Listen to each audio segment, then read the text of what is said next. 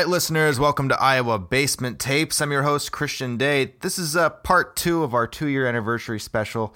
And uh, I'm actually going to have my first guest since uh, pre COVID, um, which we had uh, uh, Chuck Hoffman on, I believe, was the last guy we had on the show. I could be wrong. But uh, I have Dan Loy of Slim Tones um, with us today, and um, this is uh, my my first remote interview since um, Adam Staley Grove's uh, uh, drunk night out in uh, in South Korea. Um, so, Dan, thank you for for being on the show. Absolutely thrilled to be here. Thank you. So, uh, folks, the origins of this, and some of you who who have followed along with the show since the beginning probably have already put this together in your head. Um, last fall, Chuck Hoffman had shipped to me. I want to say shipped. I mean, I went to his house and picked it up, but boxes of of tapes.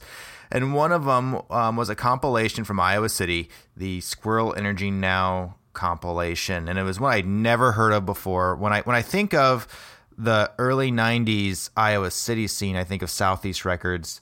Um, I think of uh, the the useless compilations um, that were put out. But this one was really interesting because it looked like I I believe someone had actually colored it in with crayon. Now that could have been Chuck's kids, or it could have been how that tape was put out.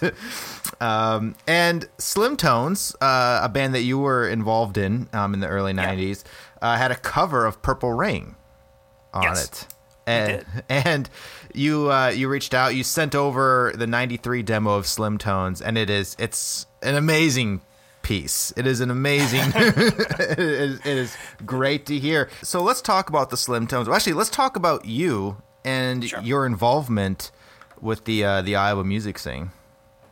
Um. Yeah. Well, I you know like many many other people, I arrived in Iowa City as a, a freshman in 1991, and you know I'd come from Muscatine, and uh, was obviously really into all things music and bands and whatnot. And uh, when you get to Iowa City, the great thing is there's so many other people who are kind of into the same thing. And I remember I was sitting at an essays class, and there was a guy, long-haired guy, you know, not too far away with a, a, Sonic Youth shirt on, and I was like, "That's not, that seems like a neat guy to talk to." And so I go over and we're chit chatting, and his name's Mike Epting, and uh, we shared our love for Dinosaur Jr. and Sonic Youth and, and all these bands. And um, you know, was like, "Hey, do you have a guitar? Yeah, I do. Hey, do you have a bass? And hey, I know a guy down in the dorm room who knows another guy who has a drum kit." and um, that was the formation of this uh, this legendary Slim Tones band that we've all heard so much about, um, so to speak. But uh, but that was really it, and we would we would um, get together, and I think it was Tuesday nights in the dorm room, Currier Hall, and we had the audacity to actually practice in the dorm room, which you know we were we were definitely in the wrong with that. We probably should not have been doing it, but they they kind of let us for as long as they possibly could, and that led into meeting many other people in the local uh, Iowa City band scene at that time. No, Iowa City, especially this era, it's kind of a legendary era for Iowa City's um, for the bands that were coming out of that time.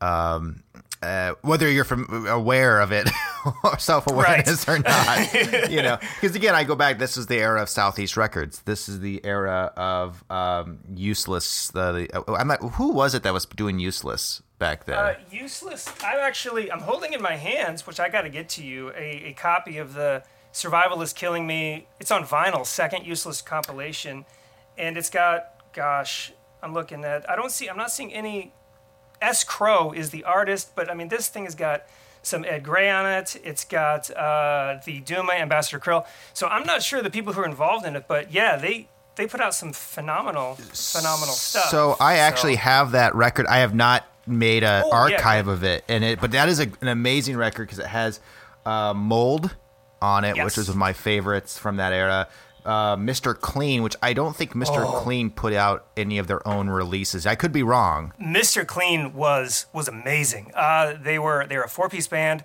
Uh, Kylie Budden played in, and I think he was he was one of the guitarists, and um, they were they were on stage. They were just intimidating, frightening. Like I would like step away, but then off stage, nicest, sweetest guys in the world. Um, the band that I was in later on called Tim, they uh, had us open for them a couple times. Just the sweetest, really being in support of the, the local scene. Yeah, they're one of those kind of uh, bands that I've looked up and tried to find more and have not been able to find any since this one compilation. So you were mentioning earlier the, the Squirrel Energy Now, and I do have a little bit of background on that. Oh, I would love um, to hear about this because I, if, I have no information about this thing. Yeah, and that's how I kind of found you out is because you, you'd posted that. And if now I might be getting a lot of this wrong, but what I remember is Squirrel Energy Now was Mike Epting of Slim Tones and later on of like Ambush Number Five and other bands, and his friend Adam Svensson, and the two of them, gosh, this would have been yeah 93, 94. They kind of got together with the idea of putting out cassette only, just like lowest of the lo-fi kind of uh, kind of stuff. Uh, cassette recordings, bedroom recordings, things like that. Stuff put on just uh, boom boxes, and collecting this from around Iowa City uh, putting it on only cassette releases. Uh, they would just record, they would just make tapes in their dorm rooms or apartments.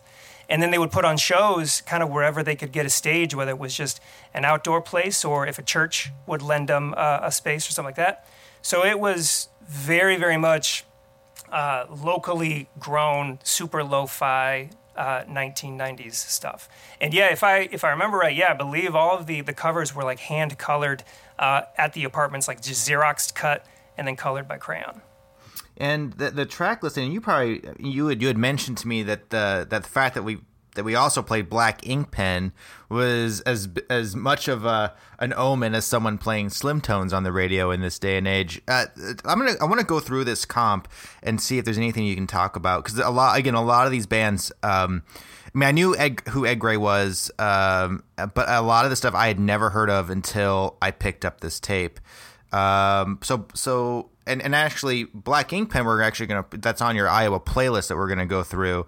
Um, so well, I'm gonna skip that until we play the song. But what about the Healthy Bunch? Because I just played them, I think, a week ago.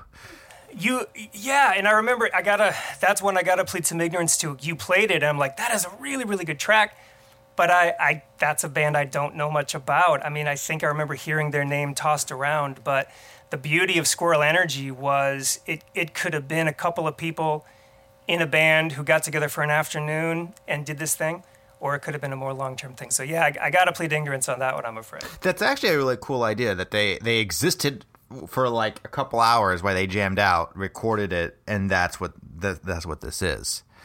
Um, what about uh, I think track six? It was uh, this. It, it was just like the letter E, and it had a Feely and Latin lover. Okay. now again, I, I, may be speaking well out of, of my context, but when I saw that, I was wondering if, the, if that was the band Schwa. And the band Schwa was people from Iowa City and also from Des Moines, because Mike Epting was originally from Des Moines. I think Adam Svensson was as well. And yes, it was like a schwa. I'm so going to get this wrong. A schwa is like a, phoneme, it's a, it's a phonetic way of saying the letter E. And so they would intentionally put it on the, like you would see posters, and it would say E, but it's like, no, that's the band schwa. I think that that's what that is. And if, I think it was just a guy and I don't remember his name, That's... but he would he would record a couple of things. I mean, very very typical that was very typical of just early Iowa City. I mean, honestly, it, it, it, was someone in a bedroom, and it was it was them kind of doing their thing, putting it out to other people. I mean, who who loved it and kind of passed it around. So I'm I'm kind of thinking that's who that was, but I don't know for sure. Well, I think what's interesting about this is that um, this reminds me a lot of the like the early industrial experimental stuff where it was j- kind of just jamming and making up this weird music. Um, and I didn't realize how avant garde Iowa City was during this era. Uh, Randy Ike. Randy Ike, I do remember being around. Um, his name was tossed around kind of along with the like the, the, useless comps and things like that. And I remember his name being in context a lot with Ed Gray. But more than that, it was it was again it was sort of a name on a poster. Um, and that would be about all that I'd remember. So yeah. Tom Armstrong. Tom Armstrong again, kind of in the same as, as like the the Randy Ike, but but not much more. Sorry. Just just weirdos in the scene at the time. Then. Just well, and and that's you know you mentioned earlier that like Iowa City had this kind of avant garde, and it's it's very true. And it's sort of like in the early 90s if you wanted to like you could get shows and gigs but it was kind of caught between going to a show and seeing seven people on stage you know with you know, a ukulele player and they had a, they had a, a french hornist and they had a guitar and they had well it's a really really kind of twisted avant-garde or you had bands like like Dagobah, High Lonesome, and again, not knocking them, who are just much more traditional blues based bands. You had your occasional sludge plow, which is just kind of you know doing the grunge. Yes. like that. Yes. Love Um, yeah, and and so it was this this kind of interesting mix, and it was great because you could kind of just pick and choose. And sometimes like Squirrel Energy now shows very much kind of encourage the like like they had a lineup, but it was very much yeah this guy's playing in this band, and then he's pick, he's also playing in the third band over and and things like that, you know. So So, as far as like venues go, I mean, were, were you guys doing a lot of house shows, or was it a lot of Gabe's or uh, Ed Nearing had Secret Garden Cafe back then, I believe. Yeah, we we did a lot of Gabe's. I mean, always opening for whomever was coming through, uh, which was great. We we would play anywhere. I mean, we played we played a dormitory. We played during the dinner hour at a dorm once, uh, which was wow. That was an interesting. Just the crowd not into that at all. But uh, we played Gunners when Gunners came along later. Uh, Union Bar once or twice, but for the most part, they weren't too much into what we were doing. So it, it was it was or you know churches. It, it was a good time again for people to sort of put together a show, contact an organization that had a stage. They would be willing to have four or five bands go on, and then a lot of times we try to tie it into, you know, in a way like oh local charity or if it's going to this or something like that. I mean, because you know no one, no one was making any money off of these. It was just the opportunity to get up there and and play, you know, and put your stuff out there. So. Um, I'm gonna pull up. Um, I think it's time we we we jump into one of your songs here, and I kind of I would actually like to start with Black Ink Pen.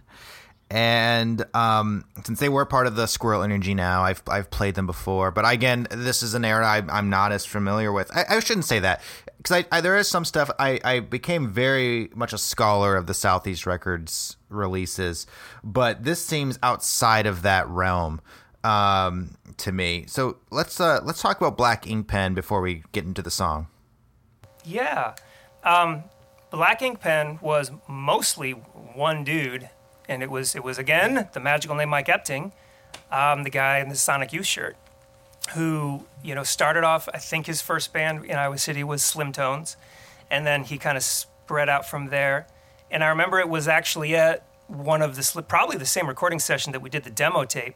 Uh, you know, everyone had gone home, and Epting plugged in the four track and did the song Ball of Yarn, um, which, you know, we were like, that that's fantastic. Why don't you put the name Slim Tones on that? but but he was kind of already seeing that he wanted to kind of go and do a little bit something else. Um, yeah, most of the Black Ink Pen recordings that I've heard, actually, you've you've played most of the ones that I've that I've heard, but it was it was him, it was his four track, uh, it was it was maybe someone come and do like a, a second part of like a, an extra vocal, but it's that's all Mikey Epting's brainchild. Cool. Well, here is uh, Black Ink Pen, and this is is this off the comp? Was this the, the track off the comp? It's it was. I mean, I put it on the Slim Tones demo because it was there, but I believe it was also on this one of the Squirrel Energy now comps. Yes. Okay, cool. Well, here's Ball of Yarn by Black Ink Pen right here on Iowa Basement Tapes.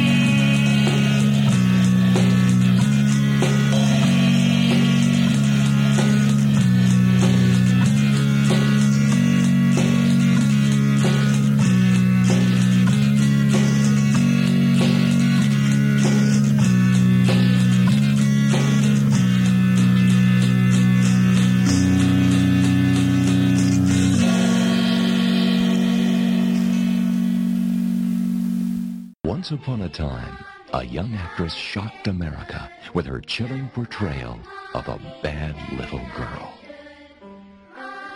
And now, that actress triumphantly returns to terror as the baddest mother of them all. Mommy. Patty McCormack, Academy Award nominated star of The Bad Seed. Marty. Bad things to mommy tonight. Jason Miller, Academy Award nominee, The Exorcist. You know what I wonder? If you know the kind of game you're playing and who you're playing it with. Brinke Stevens, America's favorite scream queen, as you've never seen her before. Are you all right, Jeff? Majel Barrett, adored by millions of Star Trek fans. I have nothing more to say to you, Mrs. Sterling. Michael Cornelison, star of Stephen King's Woman in the Room. What in the hell is wrong with you? Never beat me at night. Has everybody gone crazy on this thing? I think that's quite enough. Good afternoon. And the legendary creator of Mike Hammer, Mickey Spillane. Introducing Rachel Lemieux, Best Actress 1995 Iowa Film Festival. I wanted to chase him away. You wanted to chase me away. Why on earth would you want to chase me away? Because, because you would make a good daddy. And I don't want you to die. You were bothering my daughter today. I wasn't bothering nobody. You got permission to be in here after hours? And Sarah Jane Miller, Best Supporting Actress 1995 Iowa Film Festival. In the first thriller directed by Max Allan Collins, screenwriter of the April 1995 HBO world premiere, The Expert, best-selling author of In the Line of Fire, Dick Tracy, and Manhunt. Leonard Maltin, Entertainment Tonight, calls Mommy an impressive little thriller and a worthy successor to The Bad Seed. John Lutz, author of Single White Female, says Mommy is taut, suspenseful, and laced with Hitchcockian humor. Donald E. Westlake, Academy Award nominated screenwriter of The Stepfather, says Mommy does exactly what a good movie should do grips, frightens, and exhilarates. Mommy knows best.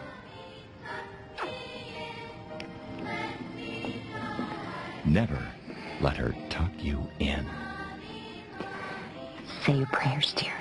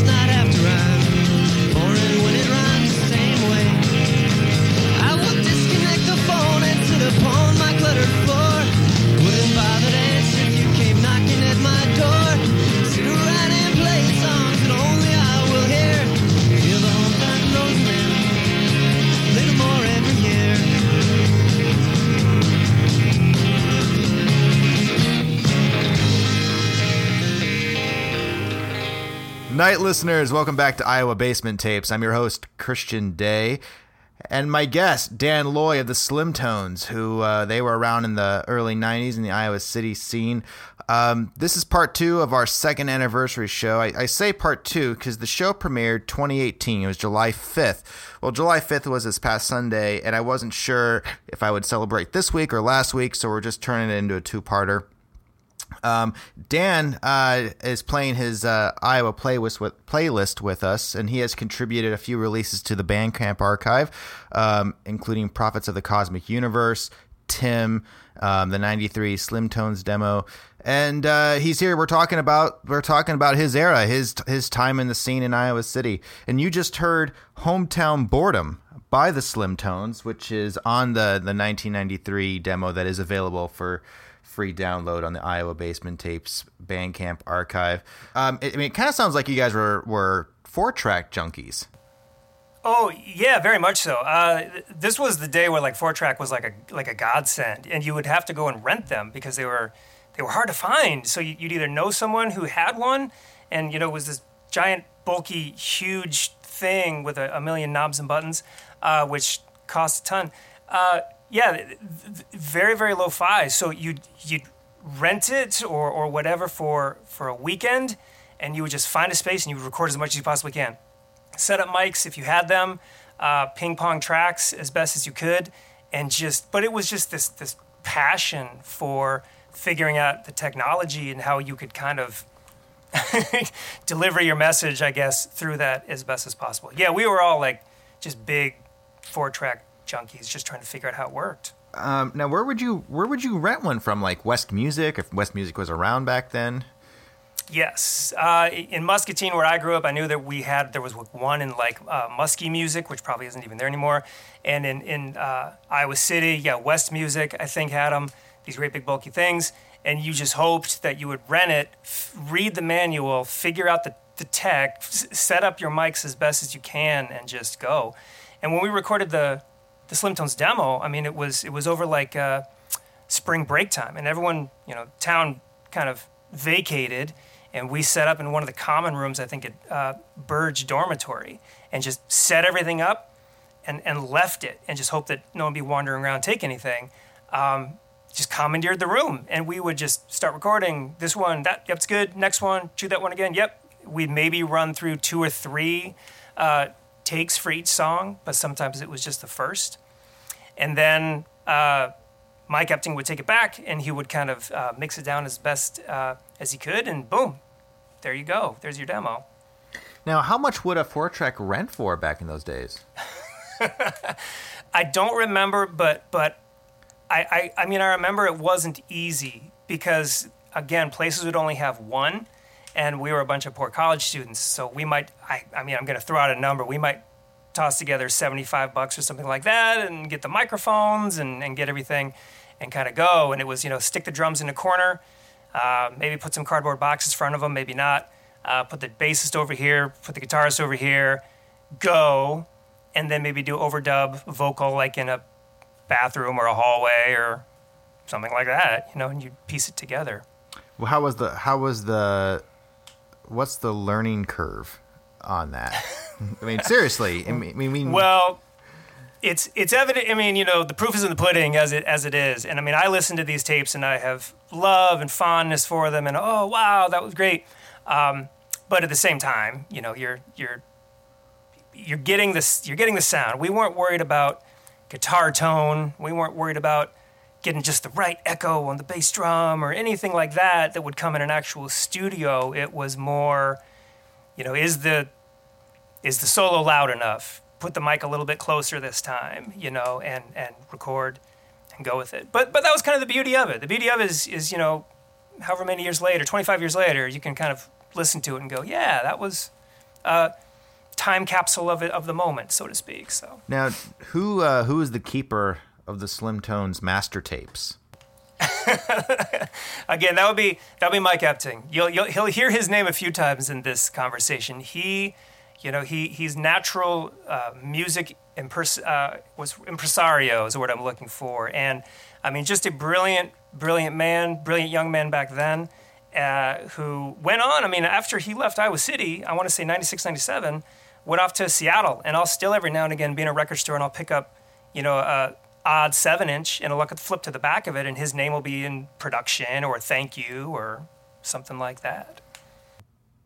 So I mean, so he's actually he went into the industry. To a degree, I mean, I kind of lost track of him, you know, around 2000 and stuff. But uh, but I know he moved out there with the intent of making a go of it, whether in, in bands or, or in production uh, or things like that. I mean, kind of living the dream, as it were. We did our very last Slim Tone show, oh gosh, 96, you know, or something like that. And uh, he had at that point done Ambush 5, he had done Black Ink Pen, and um, yeah, wrote, wrote his own ticket, so to speak, Now, out did, west. did you guys basically play until you guys were were graduating then? More or less. I mean, as bands are in this time, you know, you'll you'll you'll play in a band for a while, and somebody won't schedule a practice, and before you know it, it's three months later, and you're maybe hanging out with these other people, and you're in this other band. And I mean, that's how the band Tim kind of formed. From that, it was sort of a a long time hiatus from one band, and and there's another one right there. So, and that was again, that's kind of the cool hybrid mentality of Iowa City at the time. So let's actually talk about Tim because there, that Tim was a, a very different band than the Slim Tones, and it it's almost I, I it, you're kind of starting to go into a direction of not I want to say quite hardcore punk, but you're getting a little bit heavier with your sound. I, I discovered Minor Threat. That's basically Ah. what happened with the band Tim. so, okay, that makes sense. that makes sense. and and I coordinated with some other people who also were more interested in a sound like that. So that's that's where that band came from. Yeah. So uh, you know, with uh, with with Tim, I mean, how long did Tim exist? Because this is also a your your demo or EP, Slayer Burrito, which is I, we I played it last week on the show, or I forget which song I played. Uh, I have to. It's hard, you know, with with my show because a lot of people only know the show as a podcast and they don't recognize it as the radio show, which is the origins. And I have to listen to everything to make sure I have no f bombs because my friends at, uh, at on the on the uh, NPR stations, the two NPR stations that syndicate the show, would probably have words to share um, for some of the songs I could play. So Understandable.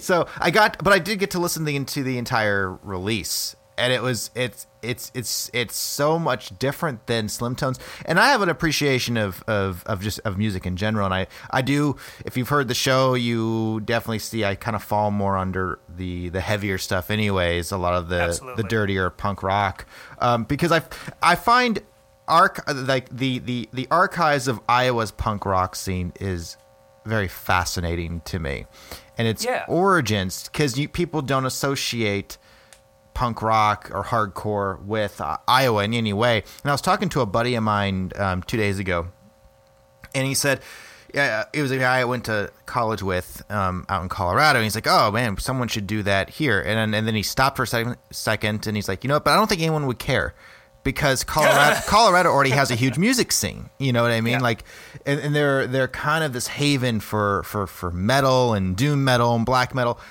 But Iowa, you would never, ever, ever, ever like say like, yeah, there's this hidden archive from pockets of the state Sure. of, of yeah. punk music. You know?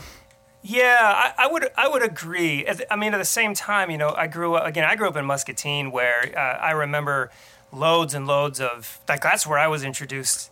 Gosh, to like I mean, I mean, thinking back, like Morbid Angel, Rigor Mortis. I mean, all like you would go to a friend's place who would live way out in the country, and he'd be like, "Oh, I'm bringing out some tapes," and he would just have loads of this at the time terrifying terrifying heavy metal. And you're like what what is this world that i'm being introduced into? You know? That's the first time i heard the mentors. I mean all that stuff was there which isn't exactly the same as like you know dc era uh, punk or anything like that but it's it's definitely un- was for me unexpected because at that point you know i was used to basic uh, you know, uh, 97X radio, things like that, which is playing what we would now call classic rock, but at the time it was just rock, and nothing quite as intense or as heavy. But, but I know there's definitely, like you say, pockets, groups, little individuals who over the years have.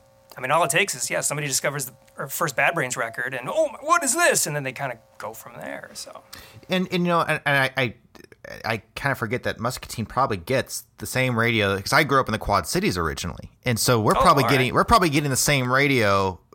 You know, um, now I'm going to ask you about a radio station that was, I think, from your neck of the woods.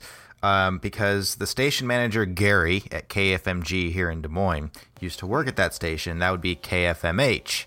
Yes, And he, he loves to talk to people about KFMH, and he loves to talk about the show Off the Beaten Track. I think is what it was, Was- called. was that Mary of the Heartlands? Maybe that might have been. I just remember Mary of the Heartland at KFMH, and she was like our savior back in the day. Because they were the ones that were playing a lot of, I guess, the alternative. I, I hate using the word alternative music because that's technically a, a genre in itself, but that the, more of that heavier, heavier feel was coming from that station back then. Mary, Mary the Heartland. I mean, and it was so cool because the station. I mean, you, it was just right there in town. You could you could walk there, you could bike there, and she had a, a show. It might have been the one you're talking about, and um, oh my gosh, that's that's the first time I heard Husker Du, Jane's Addiction. Probably the first time I heard Dinosaur Jr.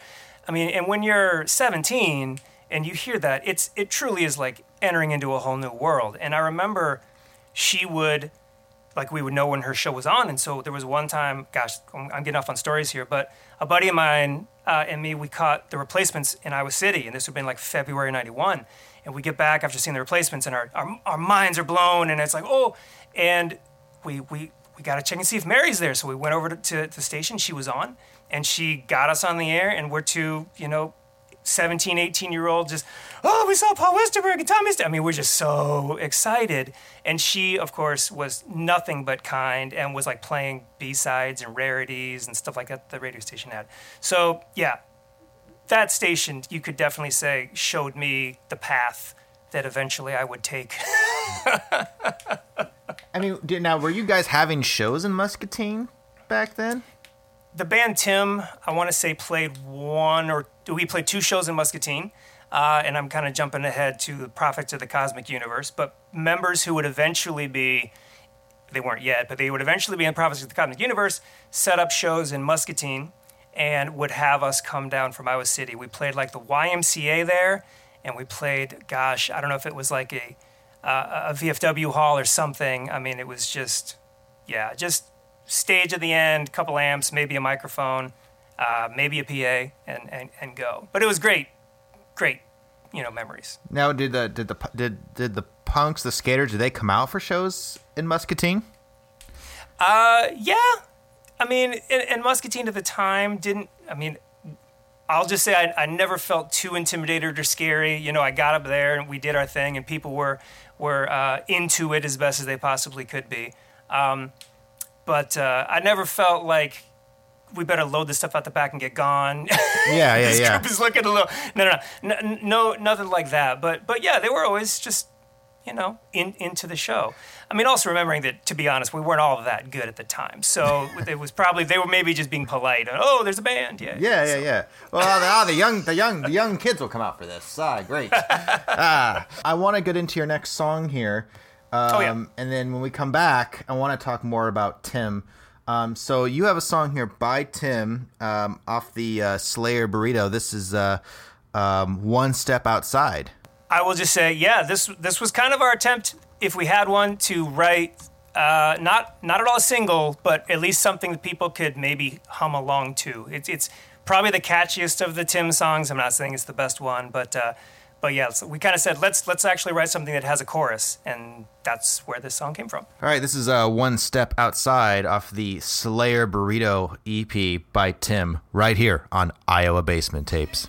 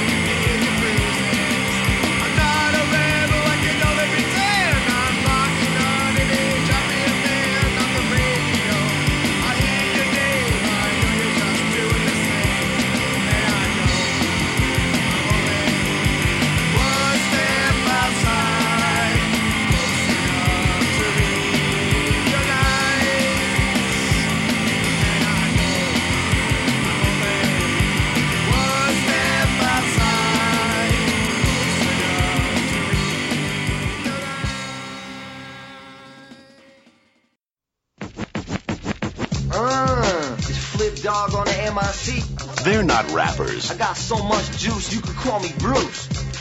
Willis. They're not gangsters. I'm straight up thug, you know. Told him everything you know.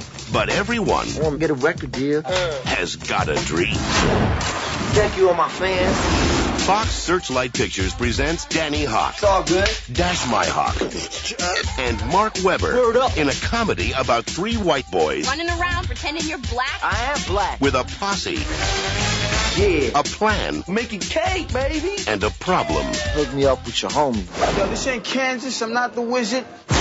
Special appearances by Fat Joe, Dead Prez, Mic Geronimo, Slick Rick, Doug E. Fresh, and Snoop Dogg. Straight gangster.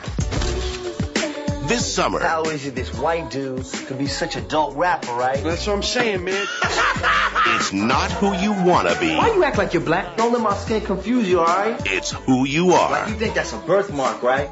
That's the real color of my skin, and the rest of me is a birthmark. What? White Boys. Living like stars, you know who we are. White, white boy.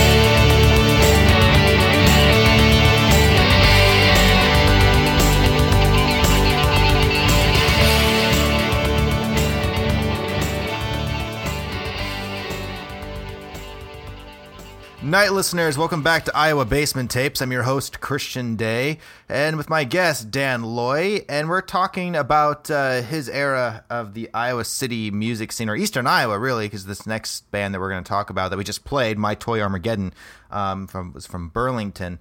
Um, but this is the second anniversary show, part two. We we had uh, last week. We just did part one, and Dan, my first guest in many months on this show. Um, now, let's talk about my toy Armageddon because the first thing that blew my mind was that you said this. It was one guy on a four track recorder.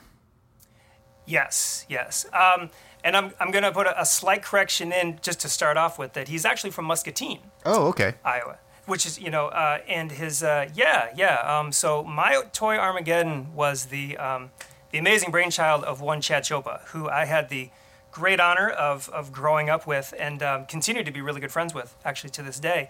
And uh, he, yes, he, he basically, in his basement bedroom on a farm in Iowa, um, over the course of, gosh, I'm not sure how long he worked on this, um, created this this this amazing amazing work uh, using, you know, he had a synthesizer, drum machine, uh, guitar, a four track, and his voice, and uh, in his own wicked imagination, and. Um, I mean, I always remember the first time I heard this because, you know, I'd been four tracking forever. And you get to the point you're like, man, I'm pretty good. I, I can put a solo and even double that solo, and I can ping pong tracks, and I know I know what I'm doing.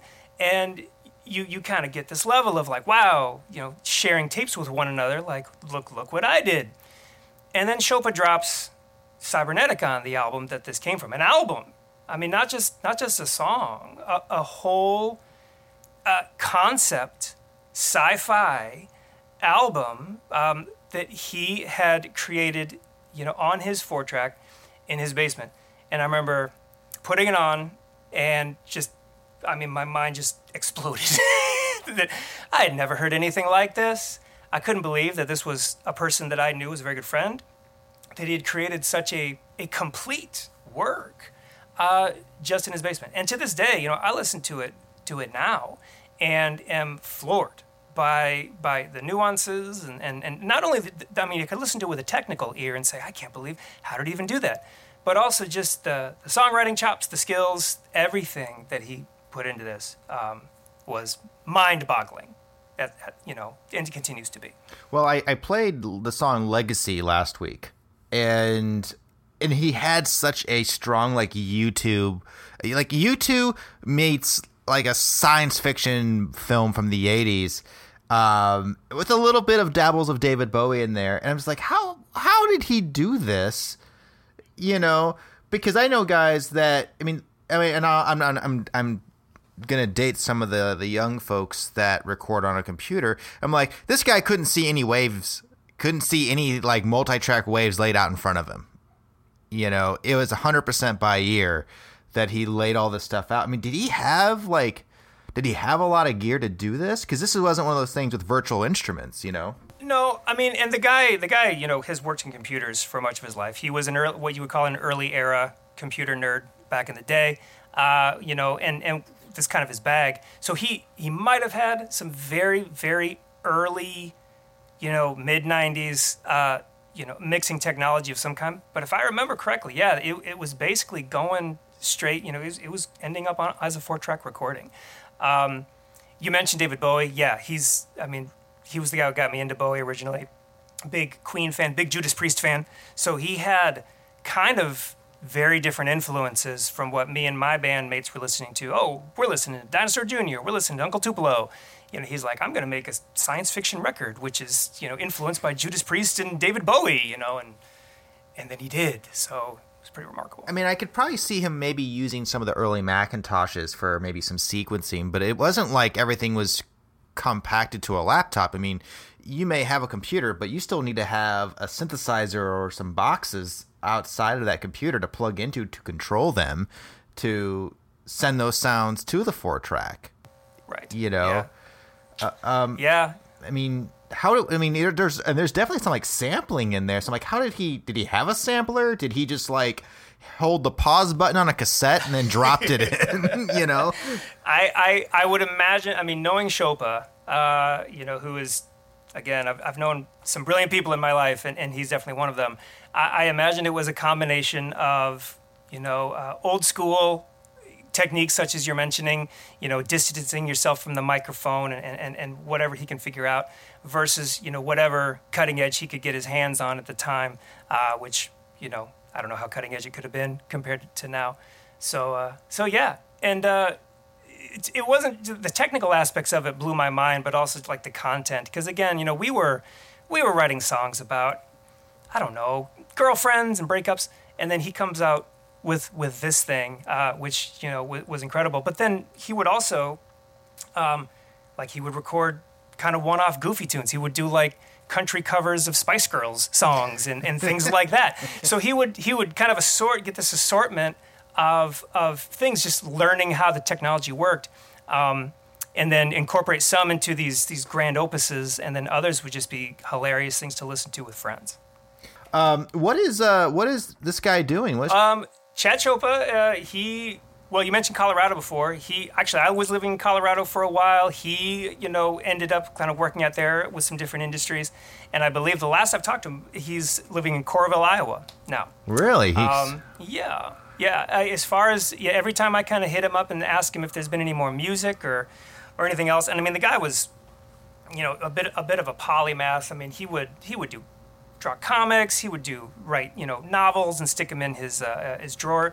I mean so just a creative force, um, which I've again always been really lucky to have in my life. And uh, but last few times that I've talked to him, which is a grand at this point, it's been a few years since I've asked about music. He's been like, no, the guitar's gathering dust and things like that. So, which is a travesty. It's terrible. It is. I mean, I mean, I mean, when you hear- if you hear that that that, that first record, which I think the, the one that you that you sent to me was that the first one he did. I believe I believe so. Cyberneticon was like the first kind of uh, complete like piece that he wanted to put out there. So yeah. I mean, it is. I mean, this this is a guy that needs to be creative. I mean, it almost feels like he has so much create creative energy. You don't even know what to do with it because you just make things, but then it's like, okay, it's made. Next thing, you know what I mean? Yeah, very much so. That's that's him. That's him to a T. Uh, Uh, love him, love him to death. I very much wish he'd pick up his guitar again and uh, make some make some music. So, yeah. Um, I want to talk about um, before we we end the show. I want to talk about Prophets of the Cosmic Universe because this was a the band aside from Slim Tones that you were really um, pushing my direction. Yeah. This is a band which, um, uh, gosh, where do we even start with this? I mean, they, it's it's been one of those albums, much like Cyberneticon. It's been one of those albums which I feel just I look at it and I'm like, I, I'm so happy this is in my life because it could have so easily not been in my life. I mean, like this this stuff you have to go track it down. You got to find it, and. Um, Prophets of the Cosmic Universe uh, came to me again. Chad Chopa, I believe, actually sent it to me. I was I was living in Colorado Springs, and you know, teaching and trying to, to be a teacher and kind of learning the ropes of that. And I'd kind of lost track of four tracking and lost track of, of being in bands. And um, Chad Chopa says, "Hey, um, the Cadena boys, guys that we grew up with in Muscatine, the Cadena brothers, they they put this thing together. Um, you know, would you like me to send you a copy?" And I'm like, "Oh, absolutely. You know, absolutely." And so uh, Fran and Patricio Cadena were friends of a family in Muscatine, um, and uh, they were always kind of like the younger brothers who were kind of hanging around. And their their older brother Manuel was a really good friend of mine, and so like Manny and I would be playing in the basement, and Fran and Patricio would be hanging out, just kind of watching us play. And so it was this very much like, you know, we're the big kids and they're the small kids. And so when he sent this to me, I got to be honest, I didn't really expect much. I thought, oh, this will be a couple of cute. Yeah, it's going to be cute. It's going to be adorable. Um, I put it on and it completely floored me. It completely floored me. And I was instantly uh, furious and jealous of how good they sounded and how, how, capable they were, and just amazed at, uh, at, at how good it, it sounded. And so this has been in my collection ever since. I mean, this is something which has never left the heavy rotation that, that I listen to. Awesome. And uh, all right, well, here we're gonna close tonight's show out with uh, Highway 22 by uh, Prophets of the Cosmic Universe.